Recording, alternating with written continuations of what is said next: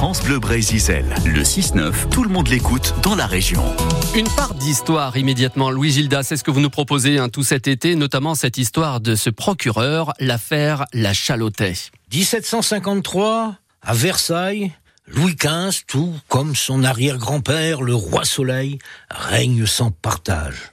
En Bretagne, les franchises du traité d'union de 1532 sont année après année, siècle après siècle, grignotées. Et voici que le monarque nomme le duc d'Aiguillon gouverneur de Bretagne. Aiguillon n'est pas un quelconque nobliau de second ordre, c'est un jésuite, descendant direct de Richelieu. Aiguillon veut être ministre, si bien que la Bretagne, il s'en contrefiche, mais il a un ennemi intime, Louis Caradoc de la Chalotais, un breton violent et pas toujours très net, il faut le dire. Mais un breton, ami des philosophes et opposant farouche aux jésuites. Entre les deux hommes, ça va être la guerre. La Chalotais, procureur général aux États de Bretagne pour énerver d'Aiguillon, ordonne en 1761 la fermeture des collèges jésuites de plusieurs villes et en prime, il propose un plan d'éducation nationale. En 1764, Louis XV, afin de financer la guerre de Sept Ans, décide de nouvelles taxes Aiguillon se montre méprisant et exige que les États de Bretagne votent ces taxes.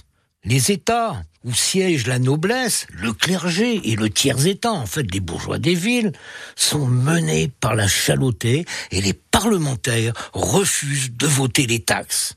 Selon le traité de 1532, ce sont ces parlementaires qui ont la main sur les finances, ce sont eux qui décident de la politique fiscale du budget.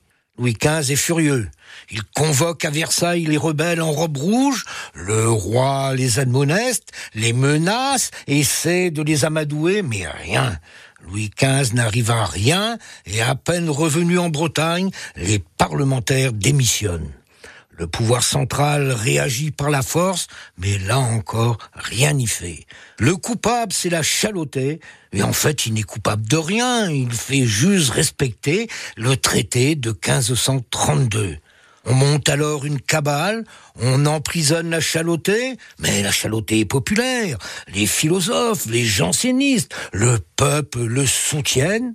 Louis XV n'en peut plus de ces rebelles et en 1771 dissout les États de Bretagne et en 1774 Louis XVI fait libérer Louis-René Caradoc de la Chaloté qui meurt chez lui en 1785.